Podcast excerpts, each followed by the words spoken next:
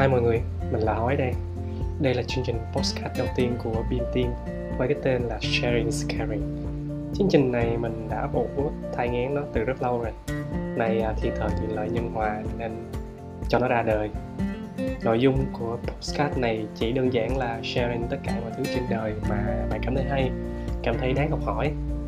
Có thể đâu đó điều bạn chia sẻ không hay với người này nhưng lại hay với người khác thì sao? Đâu ai biết hết được mọi thứ trên đời, đúng không nè?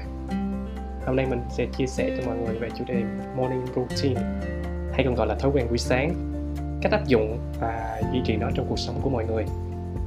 Quay ngược lại thời gian một tẹo và những ngày đầu mà mình chưa biết đến khái niệm thói quen buổi sáng là gì.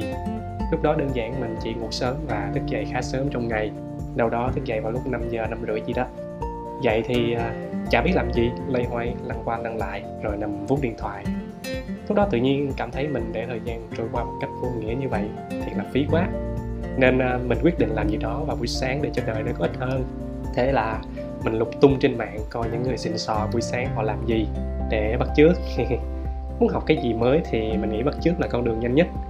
Và cũng chính những bài viết và video đó đã truyền cảm hứng cho mình.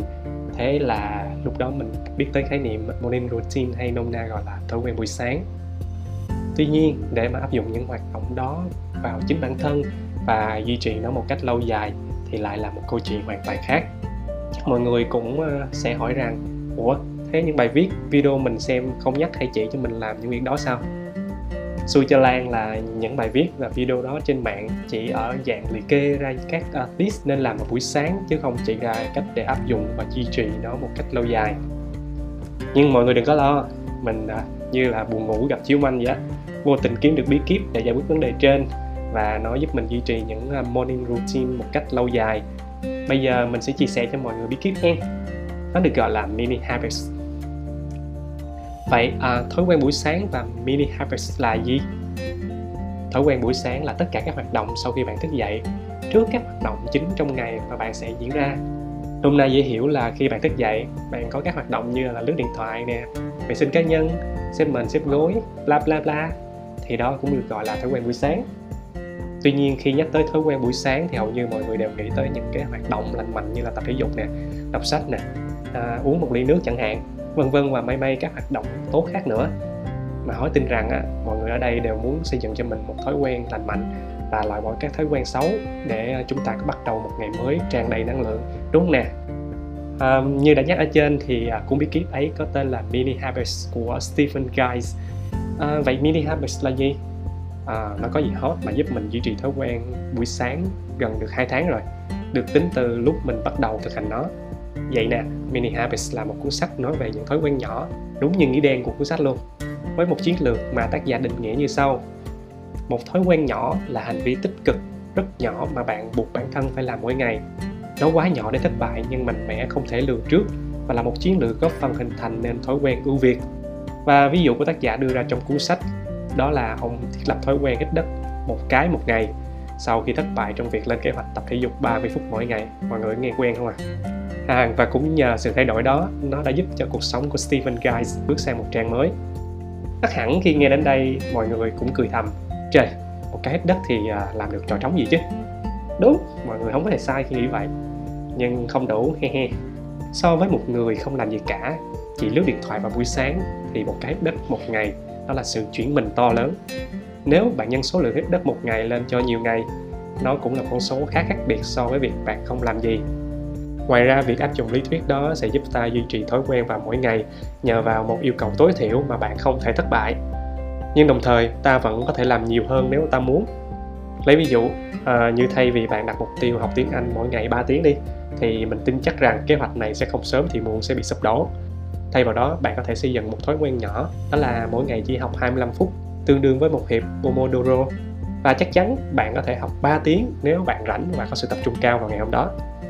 Tuy nhiên ngược lại nếu ngày tiếp theo bạn cảm thấy mệt mỏi thì ok có thể chỉ cần hoàn thành chỉ tiêu tối thiểu mà mình đã đề ra.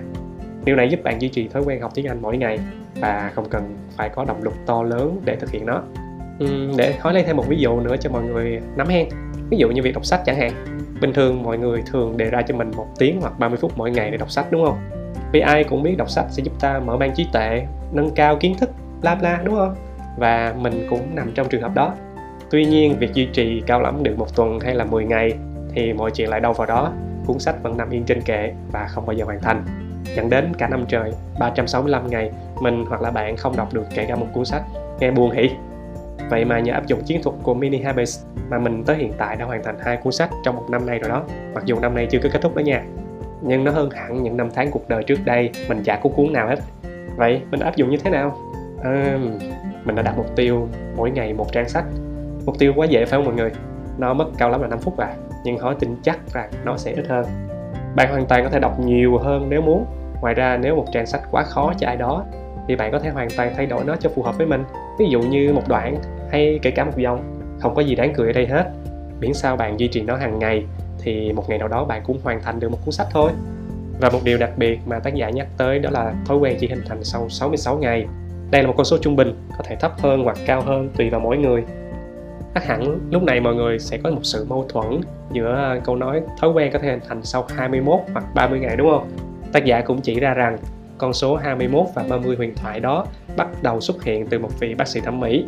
Ghê không? Dựa vào báo cáo thì vị bác sĩ đó nhận thấy rằng một người chẳng may bị khiếm khuyết một chi có thể uh, mất 21 ngày để làm quen với việc đó.